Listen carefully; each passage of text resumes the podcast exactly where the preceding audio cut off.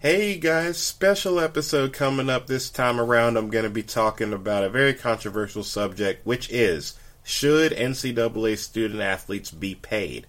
I got a lot to say on this subject, so y'all know the drill. Let's get to it. Drop the beat. Let's go.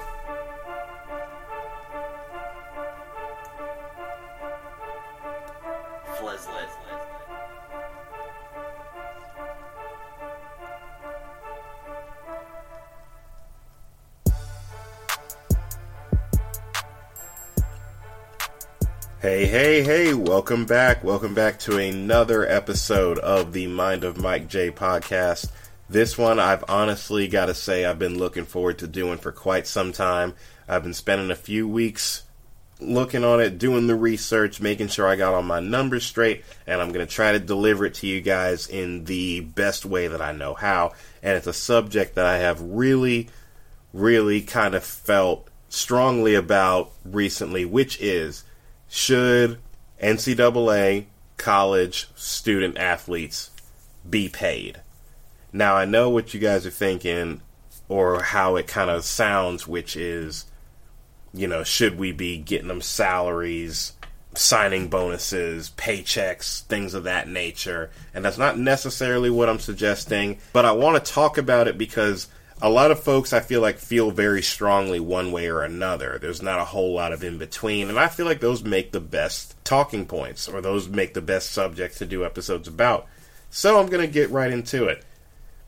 Now, for starters, what really got me thinking about this subject was a documentary I saw on Netflix a few years ago uh, it's called Schooled. If you have if you have Netflix and you haven't seen it, it's actually really good. You should check it out. They explain kind of the position or what I'm about to say pretty pretty in depth and pretty well. But I feel like I'm going to add a spin to it that the that the documentary didn't. But if you have Netflix, like again, it's called Schooled: The Price of College Sports. Check it out if you got a Netflix account. They really talk about this in a pretty well thought out, very informative, very factual way. But like I said, I'm going to bring up a few of those points and add my own spin to it that I think everyone can appreciate. Now, starting out, when it comes to this subject, I've noticed I want to first bring up a lot of the rebuttals uh, that I hear as far as why college athletes should not indeed be paid or get more than their scholarships, which is what they normally get. And I want to bring it up because I feel like the rebuttals or the people that are against it a lot of times use the same arguments, like they keep getting regurgitated, almost like it's a script, and it's just odd to me. So, a lot of the things that I hear are, well, college athletes are getting a free education. So, therefore, that is their compensation. They don't need to be paid any more than that. And if they feel like they need more money, then they should take out loans like everyone else. The other thing that I hear is that they uh, don't have to be athletes. If you want to attend college, you don't necessarily have to. Or if your goal is to be a professional basketball, football, soccer, whatever it is, you don't necessarily have to be a college you don't necessarily have to play at the college level to get there which by textbook definition is true. Here's where i feel like a couple of things are flawed. I'm going to talk i'm going to touch on why athletes just getting their scholarship is enough is kind of a flawed argument. I'm also going to touch on here's the thing. If you are to say that you don't have to be an athlete. I feel like that's unfair because I'm just a believer. I believe that God gives everyone a gift. And if your gift is an athletic gift, I feel like whatever your gift is, you should be allowed to use it. You should be allowed to share that gift with the world and I would go as far as to say make a living off of it. And if athletics is your gift, you should be able to do that. So I don't feel like it's a fair argument to say, well, you don't have to be an athlete, you can do- go do something else. But that's not what you were put on this earth to do. I just feel like that's kind of unfair. And then uh, the other thing I hear a lot of is how can you put a price on education? A student athlete is given, you know, a full ride, their tuition and other things are paid for, so essentially their education is free. When you have an education, you have all kinds of things that can come of it that you can't really quantify, so how can you put a price on that? And that's essentially supposed to settle this argument. But first of all, education's got a price because I got student loan people. I don't know about the rest of you guys. I got student loan people calling me every day trying to catch me up. They there's a price. Let me tell you, there's a price on education. Okay, I got a few bill statements from Navient that says otherwise, but that's besides the case. Uh, I'm just I'm just throwing that out there we got a price on education because you know we got to all take out loans, we got to make payments, so there's a price. I think that's kind of silly to say, but really, what brought me to this point a few years ago, I was listening. I watched UConn win the uh, NCAA tournament in basketball over Kentucky. I think this was like two. This is like two, three, two or three years ago. Probably around three years ago now. 2014, I want to say and um, their star player Shabazz Napier is in the NBA. I honestly don't know who he's playing for at this point, but that's besides the point. Um, he brought up, he said something that kind of rung with me. He said that sometimes there's nights where I'm not able to eat, but I still have to play up to my capabilities. So, what immediately kind of stuck with me there was okay, Shabazz Napier is saying there were nights where he didn't have food. But the fact that he's speaking up about it now, after the fact, means you weren't allowed to really say anything, or for for, for whatever reason, he did. He either felt like he couldn't or was not allowed to speak on this while he was at UConn. Because if you're not eating, I would think you would say something immediately. But to me, it kind of spoke to the fact that okay, while he was there, the fact that he he immediately like because this was almost immediately after he left that he said this, which led me to believe, okay, he's he's saying this now because he feels like he can, whereas when he was a student, he didn't feel like he really was able to do either. Like I said, there was either a rule against it or something, or he wasn't really allowed to say anything.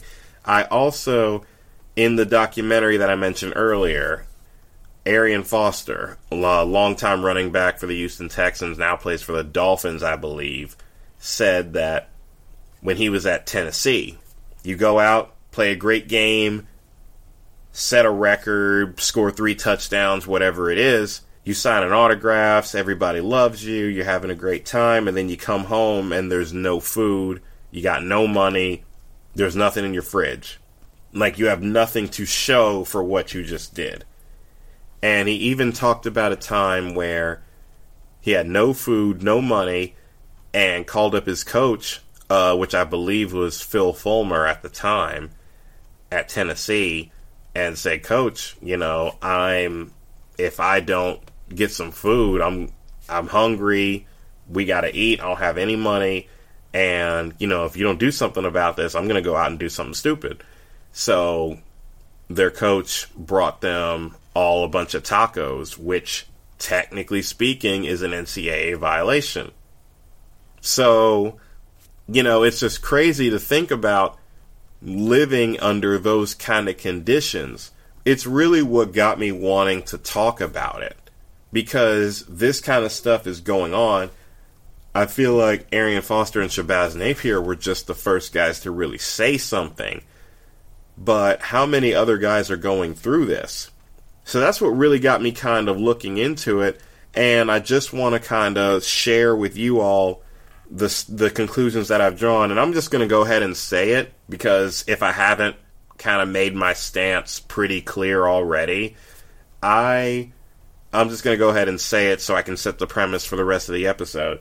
I don't want them to get signing bonuses and salaries and all any kind of crap like that. I'm just saying, I think athletes should be paid more than they are. I think they should be compensated more than what they are. And I'm going to explain why. But before I do that, I'm going to address a couple other views that I don't agree with. Bleacher Report a few years ago published an article kind of implying that, yeah, a student, a student athlete scholarship is more than enough. And a few points, a few like closing um, statements that they made were how do you quantify the job interview, quote unquote, which job interview they're referring to games played. How do you quantify the job interview that players get for performing 11 or 12 times a year in front of the hiring decision makers in their chosen profession? This is an excerpt from the article that I read. Um, I'll tell you, a good bit of, if not most of, athletics are team sports, whereas you're playing against another team. When you go to a job interview, nine times out of ten, it's just you and your employer. These quote unquote job interviews, in the form of like games that this article is referring to, you're playing against someone else. That would be like if you went to an interview and there was another guy or girl sitting in on the interview with you that also wanted the job and your employer was asking them questions and got to kind of compare the two of you and you had to do that 11 or 12 times a year. It's a little bit different dynamic. I just didn't think that argument really made sense. First of all, before I I just want to paint a picture of exactly what I see college athletes dealing with. The thing that you have to consider is that there is a difference in what a scholarship is worth and covers, even a quote unquote full ride scholarship, there's a difference between scholarship and cost of attendance. In other words, a scholarship only covers certain amount of things. Every school every school's financial aid office yearly will publish what they call a cost of attendance.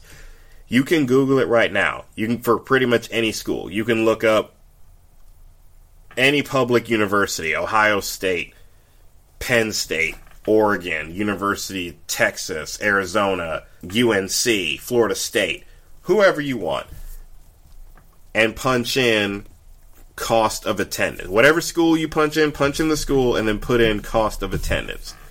You will find most of the time a page that the financial aid office publishes that talks about how much it actually costs per year to attend the school. And a lot of times it's more than what a full ride athletic scholarship is, is actually worth because by definition, scholarships are going to include tuition, fees, room, board, and books. Now, to paint a picture of this, in 2013, to give you a specific example, in 2013, University of Alabama, Tuscaloosa, Roll Tide. In 2013, Alabama scholarship, athletic scholarship was worth $23,200 in state, $36,950 out. By their own calculation, the cost of attendance to the University of Alabama, Tuscaloosa was $27,532 in state and 42,612 out.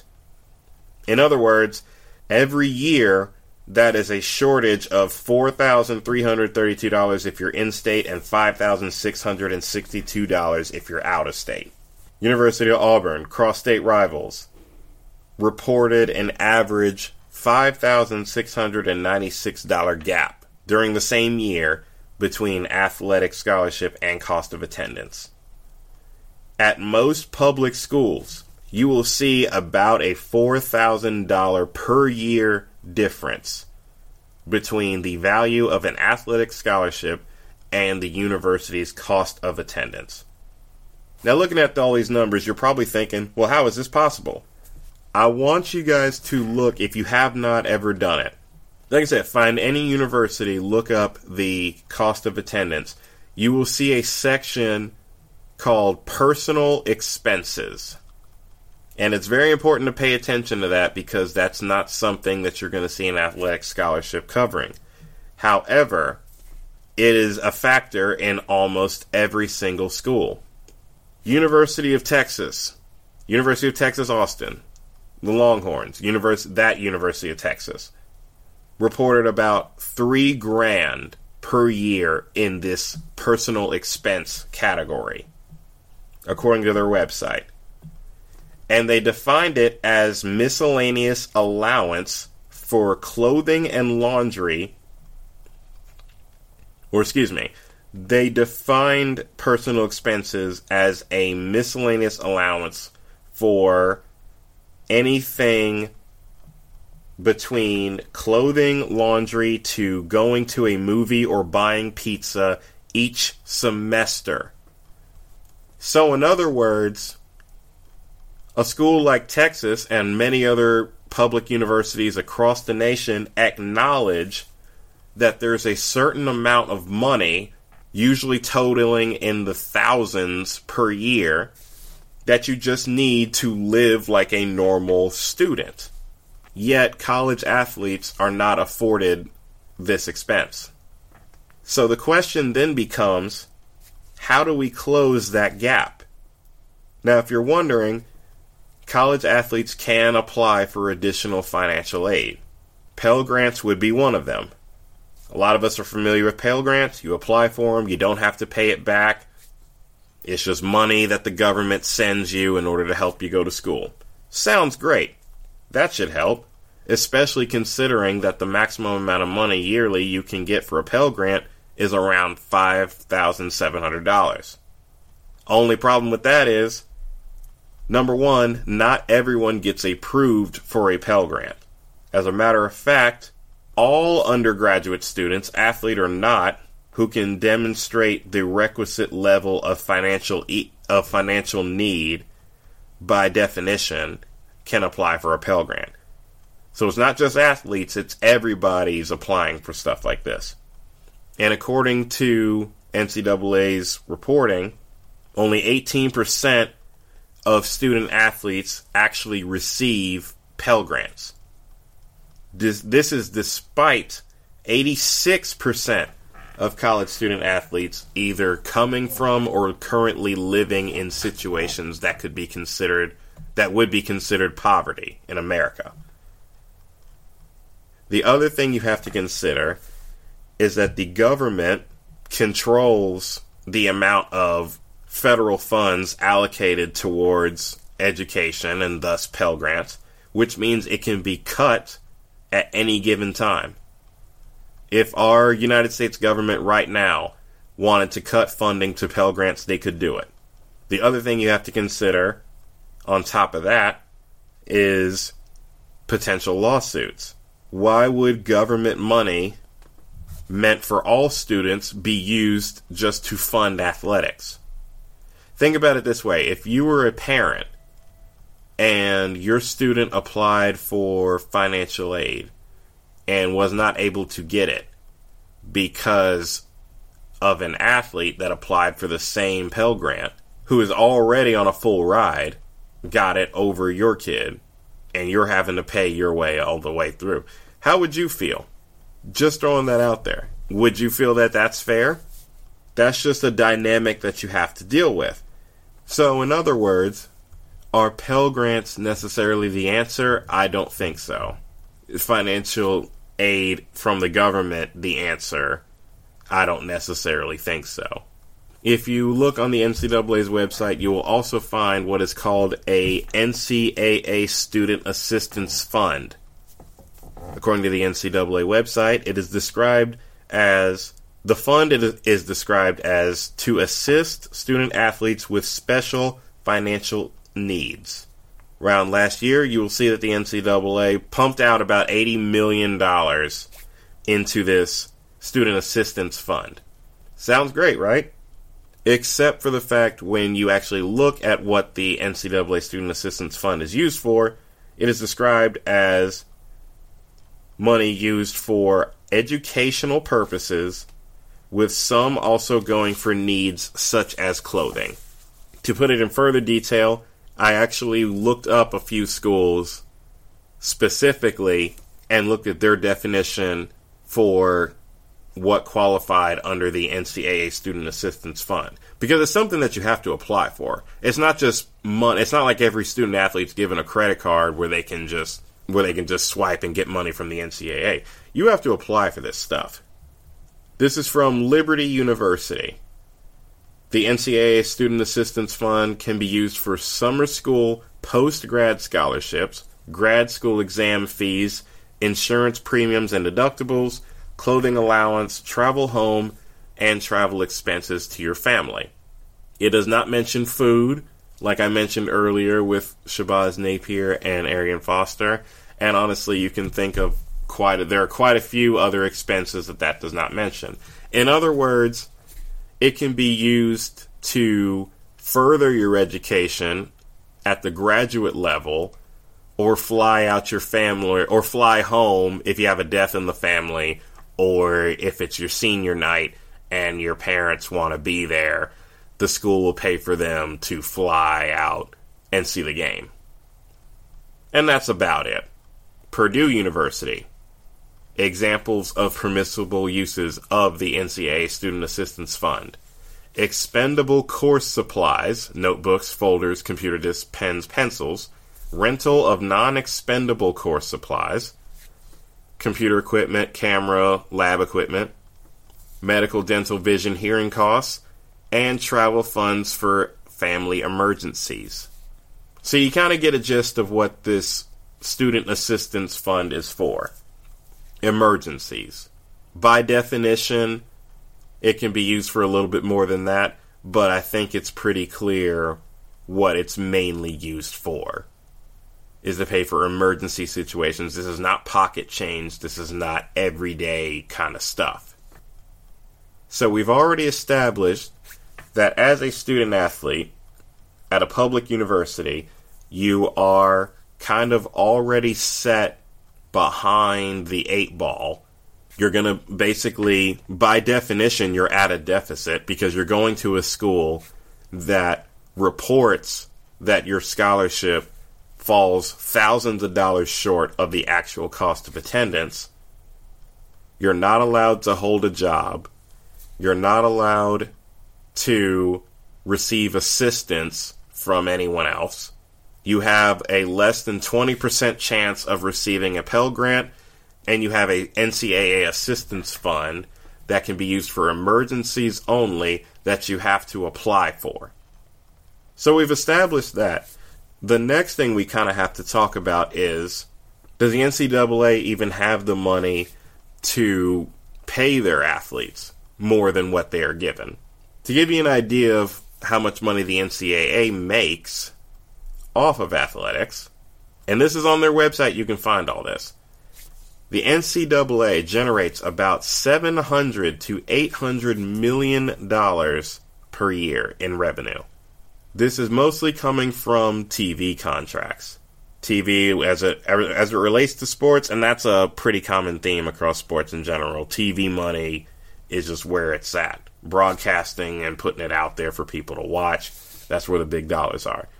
The NCAA's current contract with CBS and Turner Broadcasting is 14 years and good for $10.8 billion over that 14 year span. To put this in perspective, in 1982, the NCAA signed a TV deal with CBS, good for three years and 50 million. So we've gone from 50 million to almost 11 billion dollars to show you how much this has grown. Now keep in mind the NCAA is just the governing body of college athletics. In other words, you still have to factor in the money the schools themselves are making. I'll give you those numbers too. College athletics programs as a whole, from according to the NCAA website, most recent I could find, college athletics programs as a whole generate about $6.1 billion annually This is coming from ticket sales, media contracts, alumni contributions, guarantees, royalties, and the NCAA distributions. Because the NCAA is a nonprofit organization, so any money that they make, they're redistributing out to the member schools. So, in other words, the college athletic landscape has grown since the 1980s exponentially to the point where billions upon billions of dollars are changing hands at almost every level except where the athletes are. That group stays constant. Every other group is making more and more and more money every year, every decade. And in return for all of this, seeing as it's really only possible due to what athletes are doing on the field or on the court, the only thing that they get in return is a free education. And depending on what school you go to, you don't even get that. What I mean by that is, up until a few years ago, an athletic scholarship was one year renewable. Meaning, when you sign on as a freshman, it's not a guarantee that you're going to be back as a sophomore. And as a sophomore, it's not going to guarantee that you're going to be back as a junior and so on. When you sign up for that scholarship, every single year, your school had the option of cutting you and just saying, we're done. We're not paying for this anymore.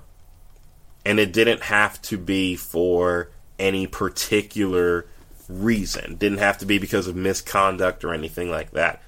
And up until a few years ago, that was a thing. Up until the big, the what we call the Power Six conferences, if you watch college sports like that, Pac-12, Big 12, Big 10, SEC, ACC, voted. They are now required to provide four-year scholarships. But for decades, that wasn't a thing. And it still isn't for a lot of schools that are outside we're still on the one year renewables. And with the rise of college sports, you have a lot of schools that are big players in the athletic landscape that aren't part of the Power Six conferences. So this is still a very relevant issue. Now, the next question you kind of have to deal with is okay, we've established that the scholarships don't necessarily equal the cost of attendance. We've covered the fact that the schools continue to make a whole bunch of money and the athletes don't get anything in return. So then it becomes, well, how would this even work? Because the other question I've gotten a lot is when trying to talk to people about this as well, how would we even do it? It's too complicated. Do the football players get paid the same as the basketball players if we're talking about payment at a football school? Is a school that's predominantly a, a quote unquote basketball school where their basketball program brings in the most of the revenue, would they those guys get paid more than the football players? Do the men get paid more than the women?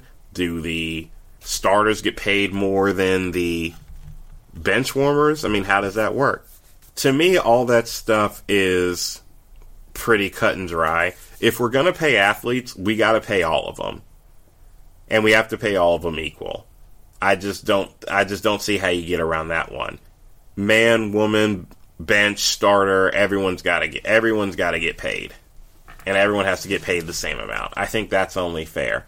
Now, I do also think this this whole I think honestly the whole scholarship versus cost of attendance argument that number will pretty much answer that question in all forms across the board. If your school costs 40 grand a year to attend by your estimation and you're dishing out sc- athletic scholarships only worth 37 you should cut every athlete in your program a $3000 check per year. If that's what it costs and that's and that's just how we go about it. I understand it might be a little bit more complicated than that but just for starters i mean would that be unreasonable See, the thing I want people to think about is if you worked at a job to kind of put you in, an, in a student athlete's shoes, if you worked a job, you work 60 plus hours a week, well over overtime. I mean, overtime on overtime every week. Imagine everyone, your super, your immediate supervisor, his boss, all the all the corporate CEOs, everyone else above you. Imagine all those guys getting significant yearly raises every single year. Every single year, you see your boss. Your boss is driving a Honda this year. Next year, he's got a Lexus. Next year, he's got a Porsche. Just increasingly making more and more and more and more money. And this is happening for everyone in the company but you. How would you feel? In what other field do we tell people you cannot benefit beyond this particular expense? We're so quick to say, well, athletes, nah, they, they you're getting paid enough. Who else has to deal with that? If you're a doctor, a teacher, a lawyer, a police officer, are you told, nah, you get paid enough? you cannot uh, we can't have you get paid more than what you're getting. Does that even make sense? Does that really even make sense? I also want you to think about this. Think about when you were in school. I would like to think most most of my listeners went to college or know somebody that did. Think about when you were in college. I want you to assume that your parents are broke just let's just assume they don't have money to just be giving you like that. Let's assume they have no money because that's what a lot of athletes are dealing with. That's where they're coming from. I also want you to assume that you cannot get a job because that's also what a lot of athletes are dealing with. And then I want you to assume that your tuition your tuition is paid, your room and board is paid. You're not taking out loans, you're not paying you're not paying anything for you're there but you're not paying for school. Any school facilities you can use, you can eat at the cafeteria, your that all that stuff is free. But you literally have no money for anything else. How would you have lived your how would your college experience have been? Would you have been able and I'm not even I'm not even trying to be rhetorical, I'm literally trying to just ask and get people to think on this one. Seriously, would you have really enjoyed your college experience the same way if you literally had no money for anything else? You don't have money to go anywhere on weekends. You don't have money to take your girl out for a date. You don't have money to go eat because we all know the campus dining facilities don't stay open 24 7. And college was the number one time I can think when we were running to Waffle House or McDonald's or Taco Bell or something like that after long after the cafeterias had closed. And a lot of us were like, you know, little tiny, scrawny people in college. We're talking about we're talking about athletes that weigh two, three hundred pounds. Dude's got to eat, man. I'm just I'm just saying, you don't have money. We're literally telling people, we're literally telling student athletes, you can't have any other money besides this little bit that the school is giving you that they even admit isn't enough for a for a normal student. But you're supposed to be fine with that. It just doesn't make sense. The other thing you have to consider is like I said, the schools continue to make money off the likeness and the labor of these players. If you went to school with me and I made a t shirt with your face on it. And I went around selling it to people on campus. And I'm able to get paid and you weren't. Would that make sense to you? Should I be allowed to put you on my t shirt that I made without your permission and sell it and you get no cut? To an extent, that's what I see happening with athletes. The schools push it, they, they market them, they plat they put them all over anything that they can sell and that people will buy. You can wear the jersey of your favorite player, but that particular player does not see a dime of it. Again, in what other walk of life, in what other profession does this happen? That's all I want to bring up. Honestly, would your fanhood change if you knew that players at your favorite school were getting paid? Come on, UNC, Duke, Clemson, Ohio State, Texas, whoever you pull for. Let's just hypothetically speaking, let's just say it came out tomorrow that those guys all got let's just say all those guys got a hundred dollars at some point just to use for whatever they saw fit at some point during the season would you just stop watching? And the reason why i ask that question is because i hear people say well it's going to affect the game it's the integrity of the game. It's going to ruin it it's going to soil it. We can't watch it.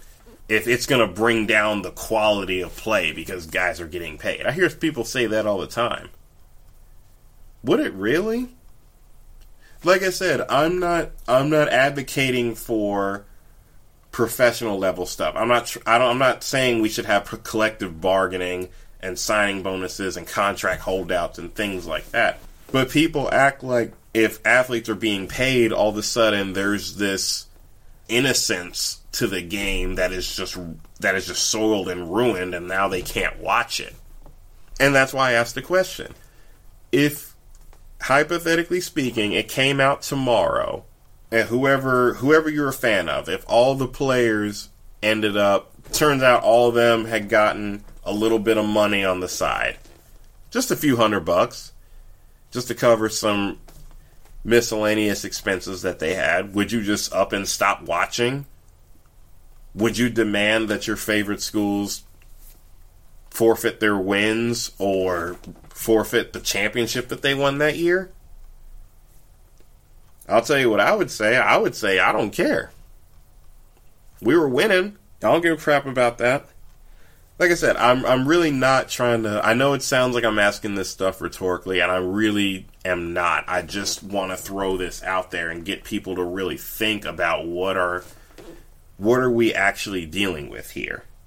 I also need to throw out to be fair I'm not bringing up a lot of new stuff. I'm more just presenting information to y'all that's already out there. And for the record, there have been discussions had about a lot of the stuff that I'm bringing up. There have been talks among the power conferences about should we allow for a stipend to cover the cost of attendance gap. Also, if you you can look up the what's called the Ed O'Bannon case the class action lawsuit between players and the NCAA about likeness. The courts ruled in favor of the players in that situation. So there's a lot more freedoms afforded to student athletes than there have been in the past. So this isn't this isn't all stuff that's just being ignored and, and I don't want to give the impression that nobody's talking about it. The only reason I'm I'm like I said, I just want to shed light on it because I feel like a lot of folks are against it for what reason I don't know. But I did want to kind of shed light on my stance, which is yeah, they should get a little bit more than what they're getting. And I don't really see why we would be against that. But again, feel free to disagree. These are just my thoughts, and I wanted to present as many facts as I could to kind of explain my point. And that's pretty much the point of every podcast that I do. So I've got the Facebook page up now, I've got the discussion boards going. Y'all need to get on there and let me know. If you disagree with me, feel free to comment. I put the posts up every week now, so feel free to comment and let me know what you guys think on this subject because I feel like a lot of people are very opinionated when it comes to this. And I would just love to hear people's thoughts. If you think, if you 100% agree, or better yet, if you just think I'm tripping or I said something disingenuous, let me know. But now that we've kind of talked about that, it's it was more that was more of a serious subject. Time to really have some fun it's time to get down to the third installment of the L of the week. And this this week's L of the week goes out to none other than my man Carmelo Anthony, who apparently a few days ago was caught cheating on his wife, Miss Lala Anthony, Not sure what her name, or her, I don't think her real birth name is Lala, but uh, that's what she calls herself. Anyway, Carmelo and Lala have been together for quite some time, but apparently Mr. Carmelo Anthony felt like felt the need to still cheat, and Lala is fine. So I'm not sure what Carmelo's doing, but I'm gonna just read the. Let me just read this real quick. This is from an article on a website I found called Page Six. Carmelo Anthony has been dogged by cheating rumors for years, and sources say he justify it to his friends by saying, "Lala is married, I'm not." Not sure how that makes sense. Um, you're married to her, but you, in your mind, she's the only one that's married, and you're not. I don't even I can't even begin to think of where that makes sense. Anyway, multiple sources tell Page Six that Melo would often flirt or hook up with women while he was on the road with the Knicks during his nearly seven year marriage to Lala. One source said Melo's tagline was, She's married, I'm not. That's how he would justify it. His attitude is that all professional athletes do it, and many of them do. Lala has put up with a lot. She knew it was going on, but I guess this time she's had enough. A rep for Melo declined to comment on allegations of his cheating or the report that he impregnated a stripper who works at a New York gentlemen's club over six months ago. The dancer allegedly is demanding money for medical bills and baby expenses. He didn't. He couldn't just cheat. Now he's got cold hard. Because if you cheat, you can kind of lie about it. But now he's got cold hard evidence that he cheated because you got somebody pregnant. Carmelo takes an L for this for several reasons. Number one, like I said, who are you cheating on her with that's better looking than your wife right now? I, I, I understand looks aren't everything. I don't want to sound shallow, but that woman is fine. I don't know why in the world you out there cheating in the first place. Number two, you got a woman pregnant, dude. How much money you got? You couldn't, but you couldn't afford no protection. You had to be that reckless with it and now you got somebody pregnant, and now you got a whole nother other world of issues you're gonna have to deal with. You're gonna be paying. You're gonna be out there paying child support. Come on, dog. Come on. You shouldn't be cheating on your wife. You shouldn't be cheating in general, but not only you, you're not even good at cheating. If you've been paying attention to the New York Knicks, Carmelo's apparently overstayed his welcome with the New York Knicks, and now he's apparently messed up his marriage too. This dude just can't catch a break recently, and he's kind of brought a lot of it on himself, and that's why he takes this week's L of the week. Carmelo, I'm passing it to you. Please hold this L until next week until I find until I can find somebody to take it from you. And I just don't know what to say, man. Y'all athletes got to do better. But other than that, that's pretty much all I got to say on that subject. You've been listening to the Mind of Mike J podcast. New episodes every Monday. I appreciate y'all listening, and we will see you next week.